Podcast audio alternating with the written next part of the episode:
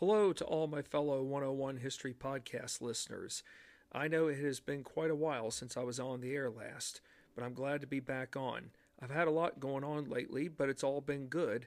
Uh, just over the weekend, um, my wife and I uh, were at my alma mater, uh, college alma mater, I should say, for uh, homecoming. Hard to believe I've been out of school for 20 years, but it was really great to see uh, classmates of mine that I hadn't seen uh, since uh, before the time the pandemic began. And there were some classmates I hadn't seen in 10 years. So, uh, nonetheless, it was a great time, and it was just uh, great to catch up with people that uh, I don't get to see as often as I would like to. So, um, it was uh, really important that I uh, went, and I'm.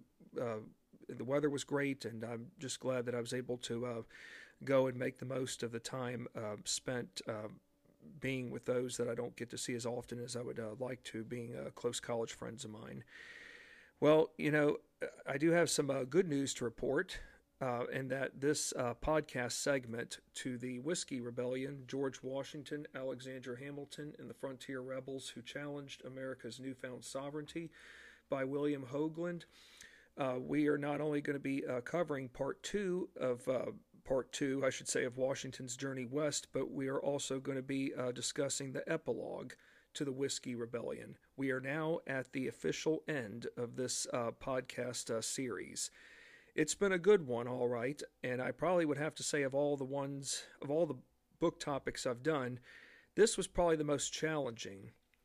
But I'm glad I took it on, and I um, do feel as though a lot of you uh, were able to. Um, walk away learning a great deal about an event that did take place in America's um, early years as a republic, um, one that did put our nation on um, heightened alert in the form of national security from a domestic perspective, from a domestic front perspective, I should say.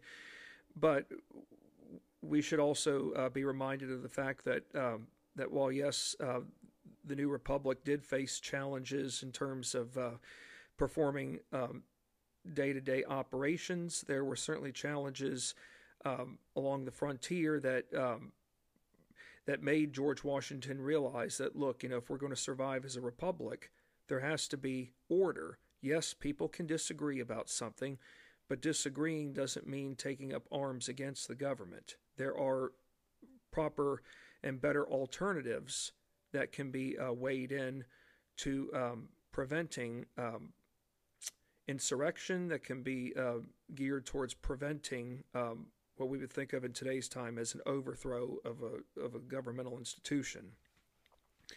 So here we are with our uh, first uh, leadoff question to um, the final podcast segment of the uh, Whiskey Rebellion. Whereas Washington's uh, mission didn't advocate the use of extreme scare tactics, is it fair to say that Alexander Hamilton manipulated the situation along the western Pennsylvania, along the western Pennsylvania frontier for personal gains? Remember from uh, the last time I was on the air with you guys, we um, learned a great deal about how uh, Washington. Well, for one, we learned that Washington retreated back eastward, and um, Hamilton, along with um, Colonel Henry Knox as well as, um, or General Henry Knox, but most notably uh, General Henry Lee. They were uh, some of the big gurus in charge, and Hamilton really went all out. And we also learned about how um, one of the generals, being uh, General Anthony White, I want to say it was, and his uh, recklessness for the um, for those men whom were uh, forced out of their homes into the middle of the night and how um, cruelly they were uh, treated for for um, a period of days.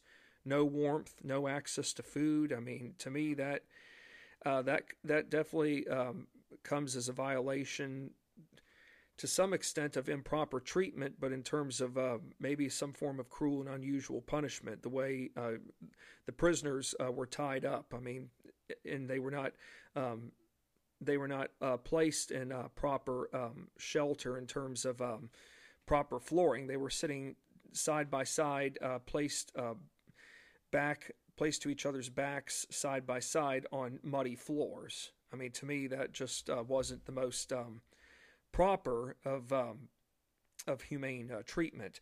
But nonetheless, wouldn't it be fair to say that Alexander Hamilton um, manipulated the situation for uh, his own personal gains? Uh, the answer to me would definitely be yes. Uh, Hamilton favored such measures as wanting to charge French inspired politicians, being those of the Anti Federalists. You know, when I think of those who are pro French, I think of Thomas Jefferson, um, think of uh, perhaps uh, James Monroe in a way, uh, but most notably Jefferson, because as we know, Jefferson's the leader of the Anti Federalist movement, and Anti Federalists would prefer to have a government that um, that has more French ideals versus what the Federalists uh, want their government operating under uh, under being that of a British parliamentary system.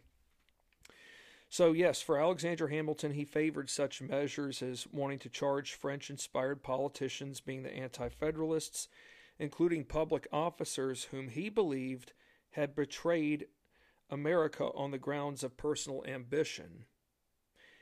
So, in other words, he, he feels that there were a lot of um, public officials or just officers who, or just people in general who, um, whom were only looking after their interess.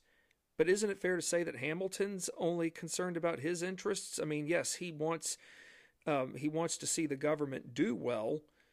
I think all of our forefathers do, uh, despite their differences in political ideologies. But to me, Hamilton's going a little bit too far.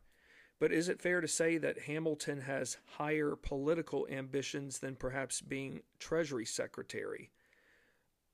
I have a good hunch that he does have higher political ambitions. I guess the bigger question is is would Hamilton live long enough to be able to foresee any um, greater political ambitions arise? Well, at the start of the 19th century, that all sadly ended that infamous duel between Aaron Burr and Alexander Hamilton in 1804. If those, if for those of you who aren't new to my uh, podcasts and are just starting to um, listen to them, uh, one book you should uh, definitely pay uh, careful attention to that I, I, did last year, or rather, I, I, started it at the very end of last year and uh, finished it at the start of this year. It was uh, Jefferson, Adams versus Jefferson, the tumultuous election of 1800 you will learn a great deal about Alexander Hamilton's um, meddling and basically how he ruined uh, John Adams's um, ability to win re-election in 1800. And I should point out that Alexander Hamilton, historians do know that Alexander Hamilton, his biggest undoing was not so much his personal actions, but his personal actions that ultimately, by the start of the 19th century, led to the greater undoing of the Federalist Party. So, if you read the book and listen to it through my podcasts, um, Adams versus Jefferson, the tumultuous election of 1800, you will really get a better uh, understanding of, Al- of Alexander Hamilton's uh, dark sides when it comes to um, uh, polit- politics and his uh, meddling into other uh, people's um, affairs or matters, most notably within his own party. Now, Washington's orders had gone from uh, civil to military authority, which meant that the greater intent was on getting intelligence or information from a select few whom Washington thought were the real perpetrators behind the greater um, so called uprising. In other words, Washington wasn't out to get everybody. He's only interested in going after those whom were the lead instigators. However, um, Alexander Hamilton, though, once again sees this as being different. Instead of pursuing a select few whom had conspired behind leading the mass number of people off course and taking up arms against the government, Hamilton's mission was to basically eradicate the core, the the bigger core of the people's movement. In other words, to eliminate the heart of it.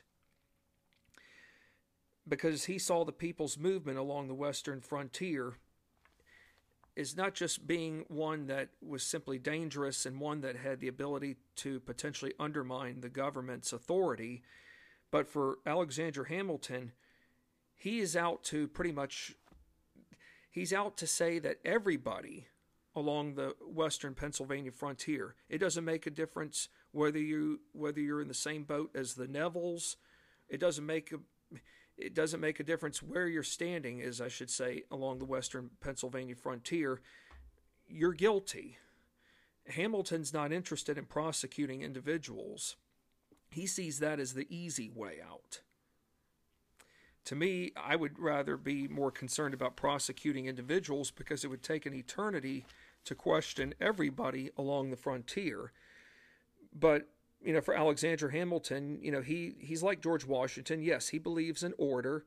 However, Hamilton is going a little bit far to the extreme with the order. In other words, he's wanting to blame everybody but the blame to me should only be on those whom really were responsible for promoting the masses, the greater masses of the Western Pennsylvania Frontier Society, and taking up arms with the select few whom conspired to um, to lead this um, matter into an actual event. William Findley, who was the congressman from Western Pennsylvania, he uh, firmly believed that the poor and the landless were the true insurgents, or the instigators behind the Whiskey Rebellion uprising. Well, uh, Congressman Findley does have a good point. I mean, those whom are landless, whom are poor, and if they don't have a whole lot to um, to live off of, then it would be very easy to assume that those um, individuals, being the poor and the landless, would have greater means to take up arms with regards to showing their displeasure. However, it should be uh, pointed out that um, that rebellions don't always uh, concentrate on placing um, opposition into the hands of the landless and the poor. Uh, for those of you who were with me when we talked about um, Daniel Shays' rebellion, uh, the American Revolution's final battle, we did come to a uh, shocking realization that though that there were plenty of um, men whom participated in Shays' rebellion who actually came from um, middle class families. And in other instances, upper middle class families. There were those whom were retired officers in the American Revolutionary War, just like Mr. Daniel Shays himself. So uprisings are not always placed into the hands of the landless and the poor. But is it fair to say that William Findley is is blaming the landless and the poor with the hopes that those um, who are above, say, that of middle class status, could perhaps get a break. In other words, they might have to face some kind of um, some kind of a legal charge, but perhaps there's but perhaps the charge could be reduced if they you know uh, are willing to comply with um, law enforcement as well as with judges. So, in other words, for Congressman Findley, he doesn't believe in uh, pointing in pointing fingers at everybody, but he does believe that if there are if there is a certain group or two that's responsible for um, for partaking in the um, greater uprising, then the um, then the focus needs to be on those um, groups, not not the greater whole. Hamilton's biggest enemies along the western Pennsylvania frontier should not come as a, as a surprise, being that of William Findley, including a, another fellow um, whom we did not talk about, but he was mentioned towards the very end of this um, book uh, itself, was uh, Albert Gallatin. And Albert Gallatin would go on to one day become Thomas Jefferson's uh, Secretary of uh, the Treasury both men uh, were really considered to be public enemies number one uh, to Alexander Hamilton, largely because they opposed the whiskey tax, and they also just didn't like the fact that Alexander Hamilton was present in Washington's administration. They knew that uh, Hamilton uh, was a control freak. They knew that Hamilton liked being at the top of everything. They knew that if something didn't go Hamilton's way, he would uh, vent over it, even if it meant causing uh, a stir from uh, within his own party. They just knew that Hamilton always had to be at the forefront of everything. You know, it's one thing to be in power, but I tell you, those who are in power sometimes don't even recognize their own limits.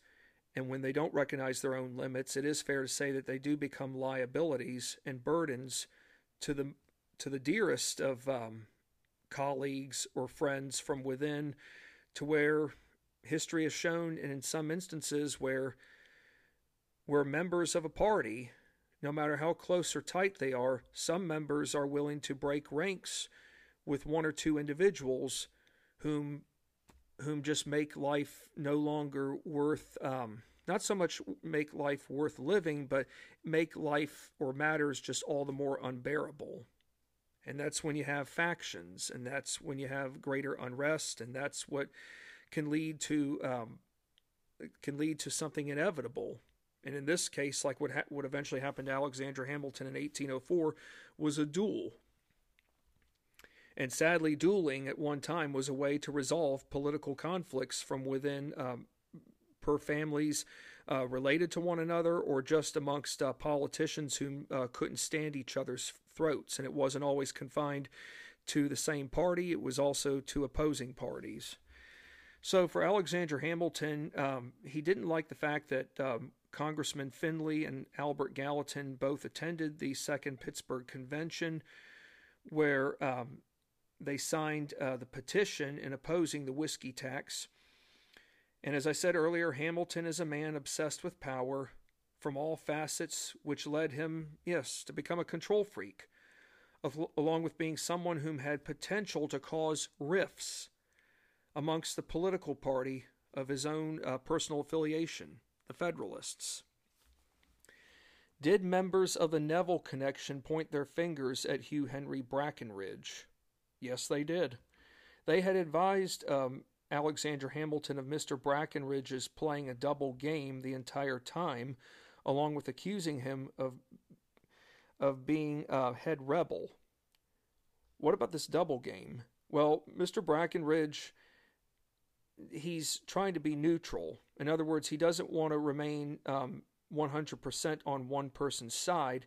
He did empathize with the rebels about how they about their proclaiming that they were being unjustly taxed without their consent.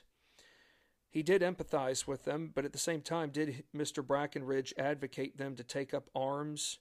Not just take up arms, but did Mr. Brackenridge advocate the use of tarring and feathering of uh, customs uh, agents or what we call the uh, federal federal tax collectors? No, he didn't authorize that. He didn't support that kind of extremism. But yet he's stuck between a rock and a hard place. The Nevilles argued that uh, Brackenridge opposed calling out the militia and protecting Bower Hill, the Neville estate, which you know did get burned to the ground. Uh, so they have that uh, charge against uh, Brackenridge. They also accused Brackenridge of holding the meeting at, at the Mingo Creek Church, where David Bradford called upon all Western Pennsylvania frontiers people to overthrow the American government. They, these sound like some pretty uh, stiff uh, charges or allegations. And, and uh, for the Neville uh, connection, or let alone for the Neville family in 1792, they also um, remembered and also kept a, a copy of that uh, article uh, that Mr. Brackenridge wrote in the National Gazette advocating the repeal of the whiskey tax.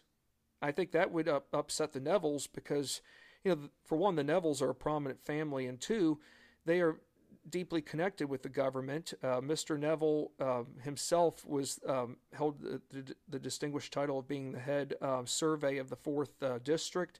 So he had people working below him who were trying to get uh, the taxes uh, collected, but yet were met with fierce resistance. So, yes, having Mr. Brackenridge um, writing an article about repealing the whiskey tax, that just doesn't um, make things uh, welcoming, to say the least.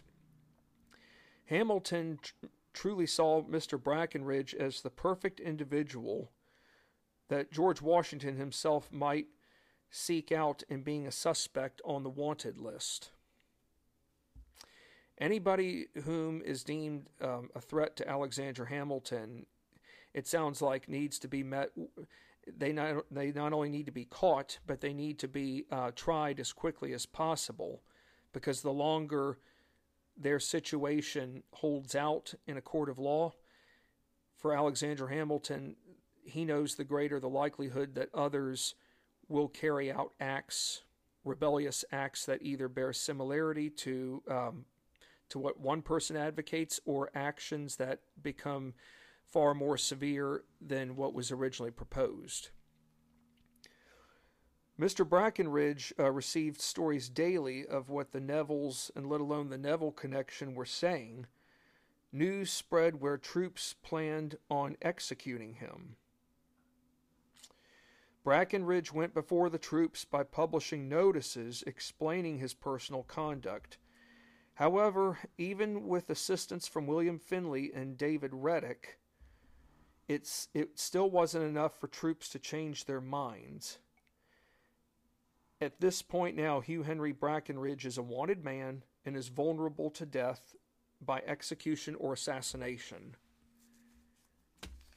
It's a shame that, you know, some people, you know, if you know they're guilty or if you don't like them, you know, there are other means of wanting, there are other means of trying to resolve a matter without having to go towards, you know, assassination but that doesn't always uh, bode in some people's minds. And even in the course of history, it is fair to say that we have uh, history has taught us that there have been some tragic circumstances where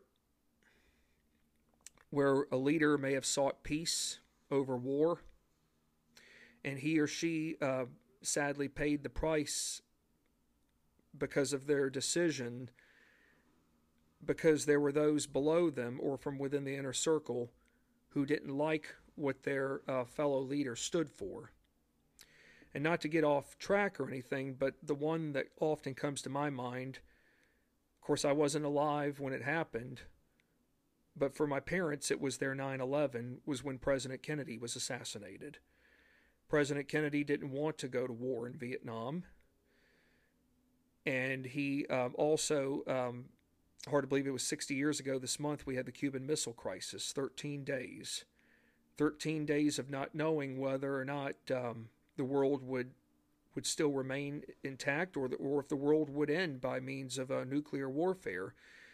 President Kennedy, Nikita Khrushchev, Fidel Castro, they all did come together. They put aside their political differences and uh, worked out uh, compromises. The Russians agreed to withdraw missiles from Havana, Cuba and the Americans agreed to withdraw missiles from Turkey. They worked it out, and World War III was averted, but sadly, it was not enough for some people within the government who wanted Kennedy out, and sadly, on November 22nd of 1963, the inevitable did happen. And as my father said, yes, it was his 9 11, but it was also a loss of innocence. How could something like this have happened? Tragically, it did. So, even in the even in America's early years as a young republic, there was a lot of tension. There was a lot of hostilities, and of course, you know when you have hostilities for George Washington, it's just not acceptable. Hostilities, not just on the legislative floor, but from within your own cabinet. How can government function even when you have party heads of a department at one another's throats. It happened, and I will say that um, that although what happened along the Pennsylvania frontier, it was a matter of national security. There is good news to report, and that based upon what we've already talked about and, wh- and where we're going, we are going to avoid a war where mass lives are be, are going to be lost. We are going to be able to avoid that. So it is a blessing, a huge blessing. So so basically, uh, for uh, Mr. Brackenridge, he's now got to um, come up with another uh, means of uh, defense. Mr. Brackenridge was residing in Pittsburgh at the same time upon the Neville family's return, as they were previously exiled, and shortly after the Nevilles' reemergence, a group of soldiers came to Brackenridge's home with the intent on executing him. But Mr. Neville decided instead to have Brackenridge be tried in a courtroom versus assassination. Okay, See, this is where we're using some good common sense here now. Mr. Neville may uh, still have his hostilities towards Brackenridge at the moment, but he's taking a better approach. Try him in a court of law because assassinating him won't resolve the problem. Because if Mr. Brackenridge gets assassinated, it's going to fuel the fire even more so with all those rebels living nearby whom will not only take up arms, but they could also go after me, they could go after my family, they could go after other tax collectors. We're going to be back at square one, basically. So the interrogators ended up releasing uh, suspects, including some who were guilty, only to have them um, agree to provide evidence against Brackenridge, including William Findley and Albert Gallatin. That's a double-edged sword right there. You're double-edged sword right there. You're releasing prisoners, but on the grounds that by releasing them, that they testify against other people, basically to have their own names exonerated. Tough times. So Hugh Henry Brackenridge is arrested, and he is forced to give up his home to General Henry Lee, whom went about making the, his headquarters in the home of Mr. Brackenridge, and if that's awkward enough, to, what I found even more awkward was that Mr. Brackenridge and Henry Lee were both former Princeton classmates. It sounds like one friend is turning their back on another. And given Mr. Brackenridge was a moderate, made his presence all the more questionable, given moderates were often viewed as being neutral and the midst of the current conflict along the Pennsylvania frontier didn't help him. I'm beginning to wonder um, who's going to really. Is there anybody else besides William Findley and um, and perhaps Al- Albert Gallatin or Henry Redick that can uh, stand up to um, these to, and uh, come to Hugh Henry Brackenridge's defense and really stick it to Alexander Hamilton say, hey, look, you don't really know who this guy is, but it's not so much that you don't really know who this guy is, but maybe you don't have all your facts 100% straight like you've been claiming you have. So, whom fiercely stood up to Neville's charges against Hugh Henry Brackenridge? Senator James Ross, whom was a close friend to President Washington, and he went before Alexander Hamilton pleading for Brackenridge's reputation and life the letter that the Nevilles had did contain sensitive information against Mr. Brackenridge in the form of conspiratorial content. Conspiracy, folks, eh, that's where it involves two or more people engage whom are willing to commit an act, an unlawful act, towards um, a leader, towards a governing institution, um, but basically, conspiracy, remember, folks, it's Latin for conspirare. Conspiracy involves two or more people willing to uh, take on or whom are willing to commit an act, an act that has um, bad uh, consequences in terms of 101 interpretation. So, yes, there is a letter that the Nevilles have that contains uh, sensitive information against Mr. Brackenridge in the form of conspiratorial content it also includes David Bradford's name. The information state in the in the letter stated that Brackenridge and um, Bradford each shared a commitment to carry out an uprising. James Ross was fortunate enough to have read the letter, but he couldn't make out Brackenridge's handwriting. How so? Well, James Ross knows uh, Mr. Brackenridge so well that he also knows that he also knows just how um, difficult Brackenridge's handwriting is. In other words, his handwriting's not consistent. It turns out, folks, that the letter in the end was addressed to William Bradford, the U.S. Attorney General. It was never addressed to Hugh Henry Brackenridge. Is it fair to say now that all parties involved are in a state of disbelief? yes, if I was alive at that time and the situation, I would be in a state of disbelief. But the Nevilles, along with John Woods, their personal counselor, brought Alexander Hamilton information that had potential They had pretty much brought Alexander Hamilton information that had potential to ruin the current mission in operation. That is, the mission along the frontier to, to quash this rebellion once and for all. Is it fair to say that the Nevilles did not get their facts straight? They may have gotten some things straight, but did the Nevilles rush, rush to judgment? Yes. Is it fair to say by now that had James Ross not come to uh, Hugh Henry Brackenridge's defense, that um, Brackenridge would have been found guilty in a court of law? Perhaps so. So we haven't gotten to the court uh, room yet, but I'm beginning to also think that there might be a possibility, a possibility that there might not need to be a trial after all. But um, we'll just have to uh, keep our eyes and uh, monitor things very carefully as we proceed forward. Hamilton did meet one on one with Mr. Brackenridge after the letter mishap incident occurred. Okay, all right, Hamilton's going in the right direction here now. He's meeting one on one, and I think it might be fair to say that he could be that the conversation is going to be more than just oh i'm sorry that you know this happened um, no it's going to be other things uh, hamilton's stance did change from originally supporting brackenridge's possible uh, sentence of death by hanging to potentially sparing the man's life Gosh, to think Alexander Hamilton, he, I mean, he really wanted this guy dead.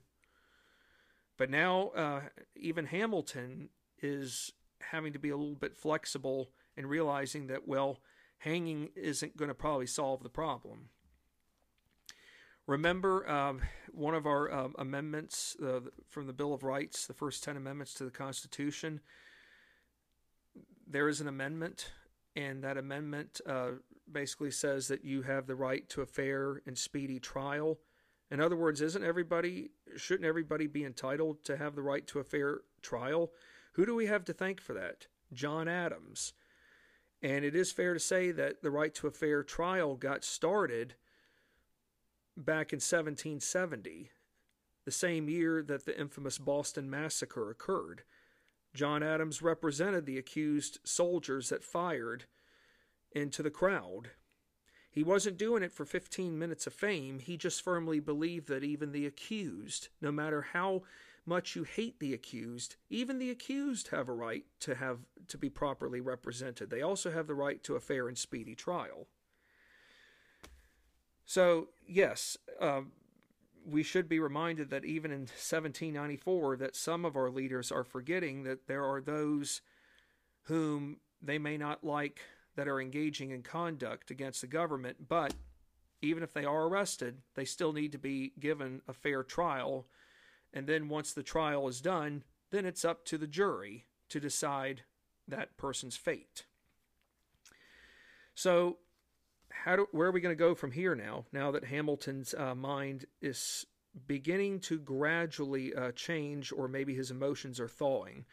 Well, he writes down Brackenridge's version of events that included uh, what William Bradford engaged in.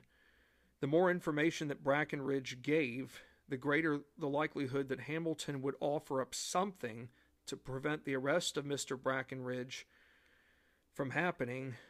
The end result did see Hamilton being more relaxed, which included his reaching a decision in favor of having Mr. Brackenridge exonerated exonerated. He's cleared, cleared of all charges brought before him. Boy, this is a huge relief for Hugh Henry Brackenridge. It's also a huge uh, relief for um, Senator um, Ross. Uh, what's significant about Christmas morning of uh, 1794?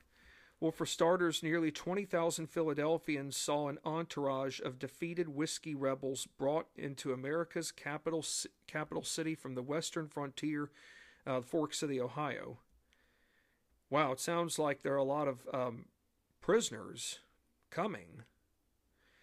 Believe it or not, folks, less than 50 were brought into Philadelphia, only 20.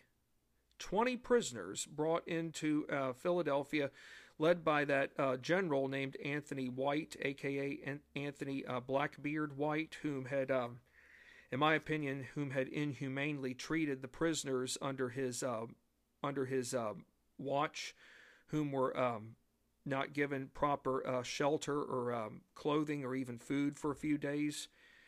So yes, he's the one that's um, that has the task of um, of uh, leading the prisoners um, down the streets in in the heart of Philadelphia. Each prisoner was escorted between pairs of mounted soldiers, whose swords remained in drawn status.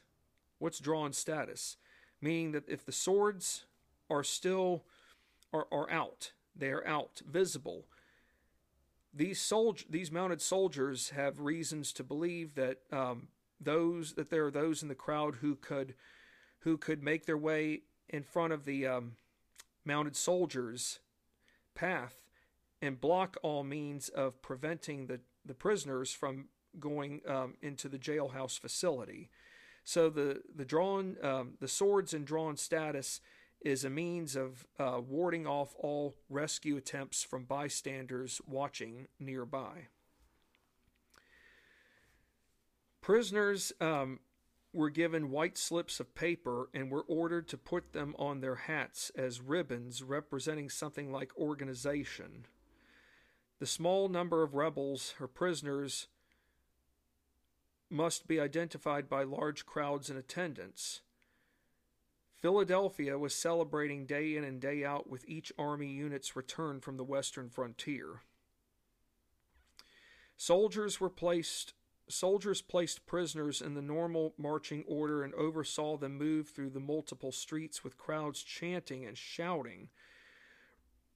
For the rebels, uh, the people of Philadelphia really viewed the reb- rebels as foreign. In other words, they had never really seen a lot of people that were of their type. They just think about it. You know, Philadelphia and Pittsburgh, even in today's time, you know, they're about five, six hours apart from each other. You know, Philadelphia borders New Jersey, Delaware. Pittsburgh borders Pennsylvania, uh, borders Ohio, West Virginia. I mean, two two separate worlds. So for Philadelphia, I mean, you're seeing the rich, the elite, the upper middle class Pittsburgh, you might be seen at best the typical middle class with the classes that fall that fall below.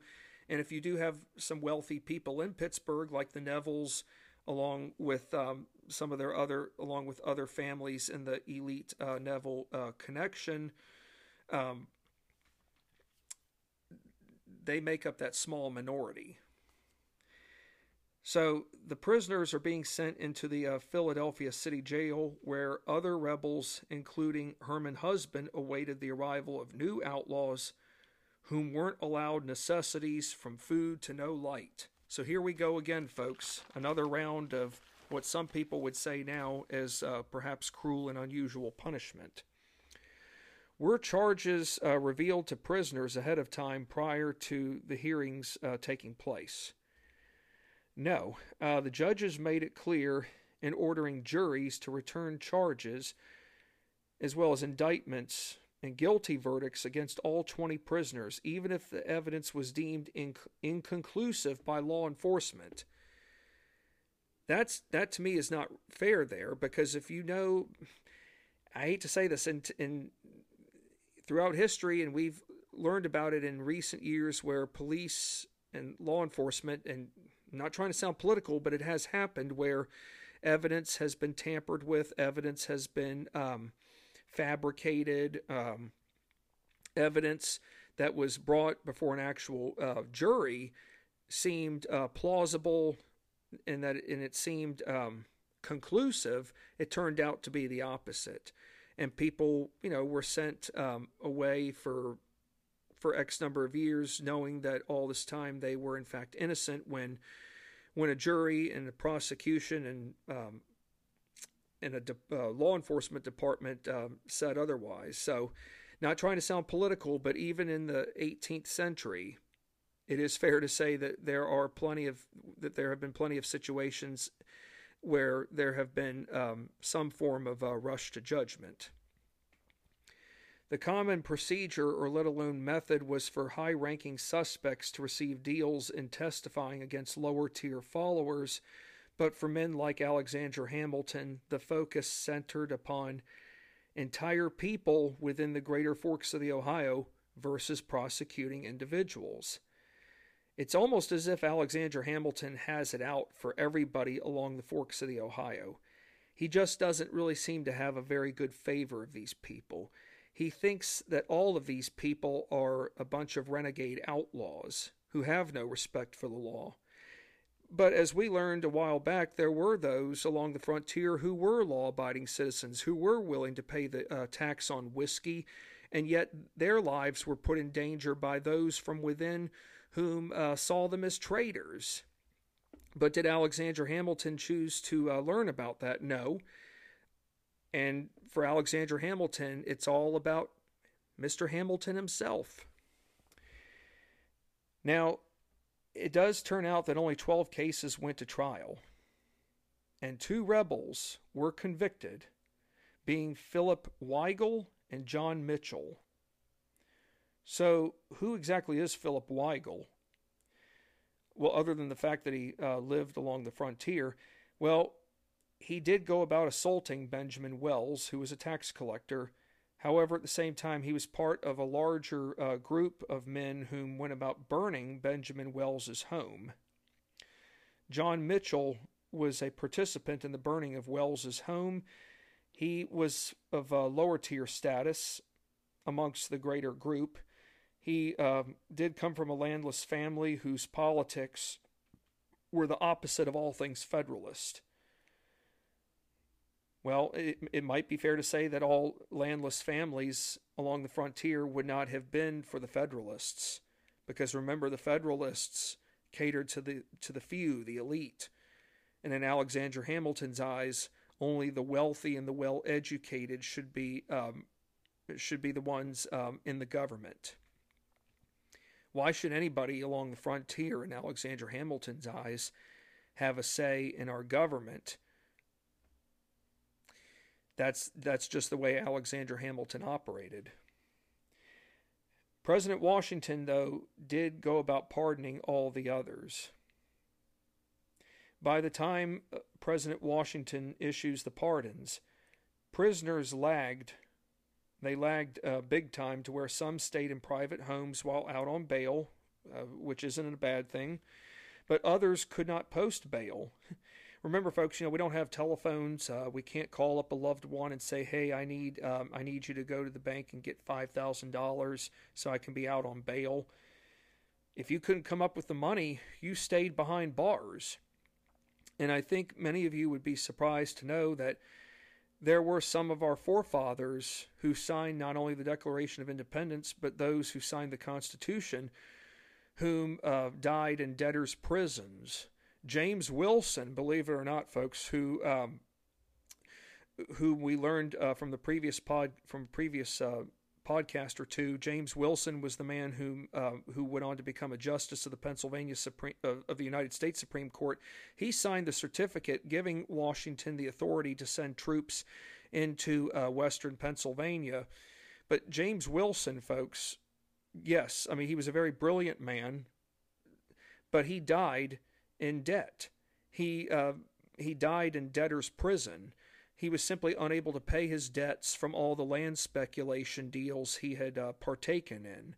And sadly, that's how some of our forefathers died. They, they died not so much by means of bad financial um, circumstances, but it was because of, of uh, schemes that they had partaken in where they were never able to get out of debt. And, and for those whom were in debt, they stayed in jail until the debts were paid off. And if it meant uh, if it meant family members selling off property to eliminate the debts, then perhaps there was a greater likelihood that perhaps with time that the um, that the person in jail who was in debt could be released.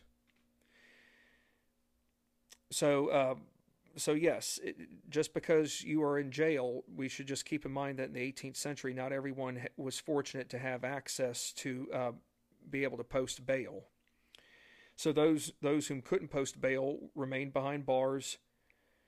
And trials, folks, uh, for those whom were uh, brought to Philadelphia, trials didn't first begin until May of 1795. So that's basically uh, about five months after um, these prisoners were first brought in um, when uh, the city of Philadelphia began celebrating left and right by Christmas of 1794. And come 1796, those tried and pardoned were allowed to return home to the forks of the Ohio. And I think it's fair to say that those whom were tried and pardoned also had to sign a loyalty agreement that they would not take up arms against the United States. The for, there was a force of 1,500 federal troops that remained stationed in the town of Washington, Pennsylvania, that is. Uh, Henry Lee issued a general pardon, loyalty oaths. So, yes, he issued a general pardon as well as loyalty oaths, as well as um, overseeing that uh, whiskey, uh, overseeing um, that whiskey stills get registered the Neville Connection went about resuming its business objectives, along with General Neville resuming his duties and enforcing the whiskey tax, with the help from the Wells family. However, no matter how hard General Neville tried, along with those from within the greater uh, Neville connection, in enforcing the whiskey tax, it still remained hard to collect. Given that um, authority authority onto itself eluded everything else. In other words, people still had a way, those rebels still found ways to elude the, the authorities, but did so without means of violence now. How did they um, elude authority? Well, they smuggled whiskey. They and instead of perhaps making the whiskey, they made moonshine instead. So no matter how hard the the tax collectors tried to get the money. They may have gotten money from some of the um, people along the frontiers, but they weren't able to get it from everybody. But whatever money they did get, it must have been enough to have helped uh, finance um, the existing war debts, uh, domestic and abroad, that America was needing to uh, pay off from uh, the American Revolutionary War. When en route to uh, Carlisle, Pennsylvania during the fall of 1794, what bit of good news did President Washington receive? And you know, for all that Washington's been dealing with by late 1794, he really could deserve a nice piece of good news. Well, he got confirmation from government officials advising that General Anthony Wayne's forces defeated a handful of Indian tribes along the Ohio Territory most notably at Fallen Timbers, uh, located near present day uh, Toledo, Ohio, which is in the northwest part of the state. This victory uh, was a true um, test of redemption given what happened uh, three years earlier in 1791 when um, General Arthur St. Clair and his uh, forces were routed by a handful of um, Indian tribes along the Ohio Territory, which uh, prevented um, the fall of the um, which prevented the fall of the Indian uh, stronghold in um, Ohio. But now, three years later, General Anthony Wayne and his uh, troops emerged victorious to where this victory onto itself was not only so much monumental, but it helped open the West, aka Northwest Territory, in allowing settlers from the East to establish uh, new settlements in what we now know as present day Ohio, onward into Indiana, Illinois, Michigan, and Wisconsin. It didn't happen all at once in all five of those states, but it did start with Ohio as being the state that um, helped pave the way for what we now know as uh, westward expansion as part of the Northwest uh, Territory. General Wayne's victory at Fallen Timbers also helped enhance George Washington's western lands to where they increased in value by 50%.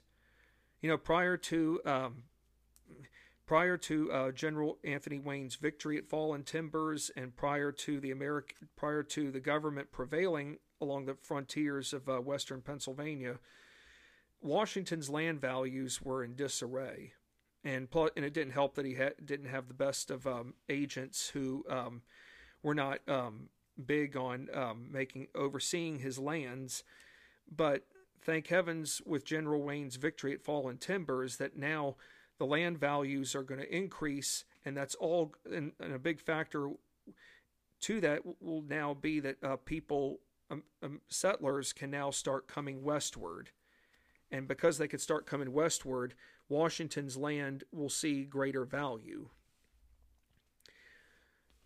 Whatever um, happened in the end to Edmund Randolph, you know, he was uh, George Washington, Washington's Attorney General. You know, he was cousins with uh, Thomas Jefferson or relative.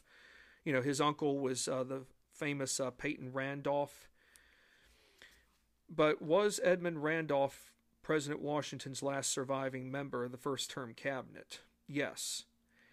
However, Edmund Randolph um, didn't have a very good uh, farewell ending in terms of his time being uh, under uh, Washington's cabinet. As Attorney General, he made a grave mistake by having sent a dispatch or a letter to French authorities explaining, along with criticizing, the United States government's actions and how it was um, handling the Whiskey Rebellion. Randolph also included in his letter improper political innuendos, or I should say accusations, regarding President Washington, Alexander Hamilton, and other top Federalists boy, you know, there's that saying, don't say everything that's on your mind. Well, it certainly was around. It's fair to say that it was around when our forefathers were alive. Even our forefathers were guilty of saying things that they should not have been saying. The only one that, maybe in my eyes, really could have stood above everyone else was George Washington. I don't know why I say that, but I just do. But uh, Edmund Randolph, um, he really shot himself in the foot yes, he was not um, big on wanting to send troops into the frontier to quash this rebellion, but the fact that he went behind Washington's back and wrote a letter to French authorities about all that's going on, to me, this sounds treasonous. And there were those in uh, the government who wanted Edmund Randolph tried for treason. Well, Randolph did resign but uh, it was but this was something that Washington never forgave him for, and rightfully so.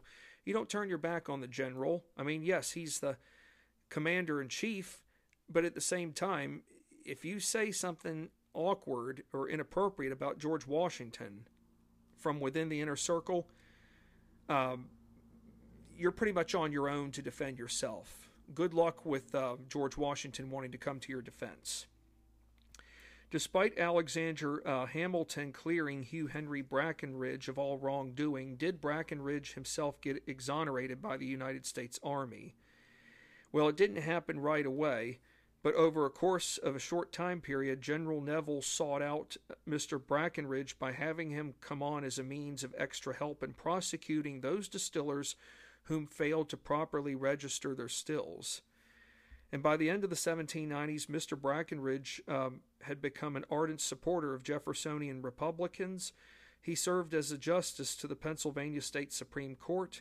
In 1815, he authored Modern Chivalry, the first major fictional work piece describing the American frontier.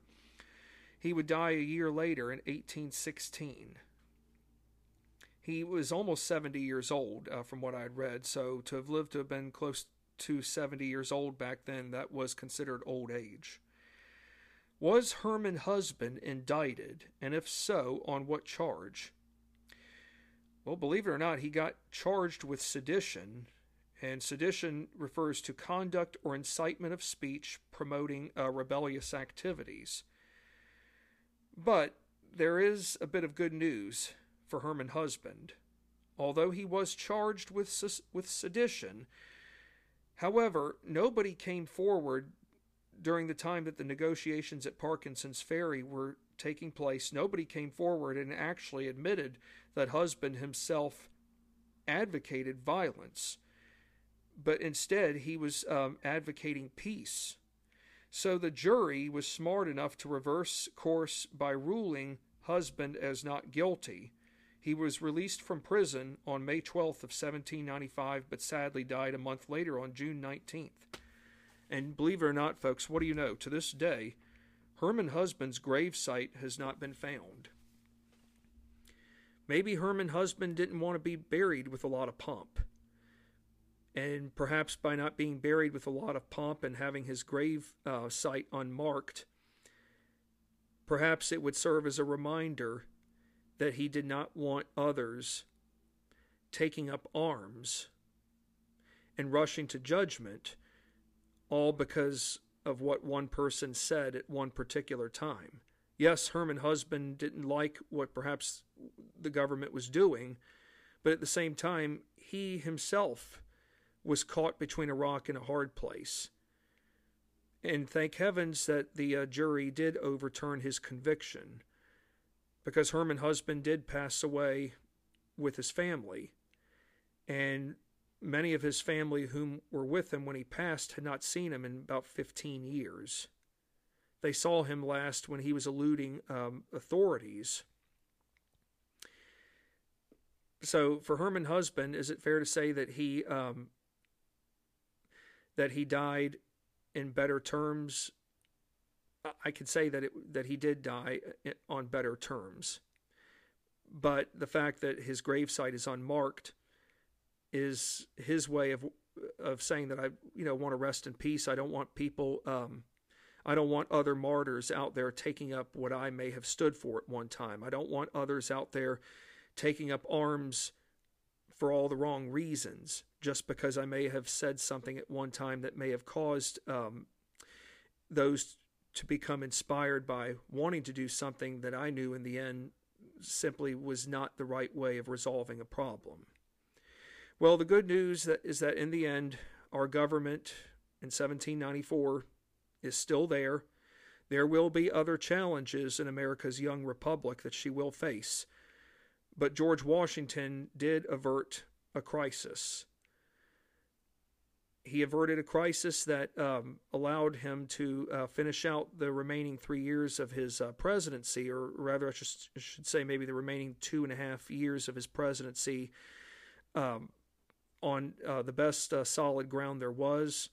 And of course, one thing we do have to be reminded that Washington uh, did state in his farewell address was the dangers of political parties. He even saw these dangers before his presidency ended, but yet he knew that if political parties weren't checked, they would become the greatest undoings to the young republic, not just in the present, but perhaps for the future. I wonder what he would think of America's political parties in today's time. He would see factions. He would see partisanship at its worst. He probably would be saying the same thing that he said in 1797. But for what we do know is that Washington did avert a crisis. He finished out his presidency, and when he dies in 1799, America is saddened. As uh, Robert E. Lee's father, Lighthorse Harry Lee said, first in the hearts of his fellow countrymen, first in the hearts of his fellow Americans, first in the hearts of America. Well, we've covered a, a great story, and I hope all of you uh, have come away learning more about um, a topic that you may have learned about through textbooks years ago, but now you can say that you learned more in your lifetime about it than uh, previously before. I don't know when I'll be on the air again next, but I do look forward to being on the air when I'm with you guys again next time. And when I'm on the air, we will be discussing a new uh, book topic uh, podcast series. Thank you for your time as always. You guys are great. Without you all, I'm not sure where I would be, but uh, thank you again for being such ardent listeners. Take care for now and stay safe.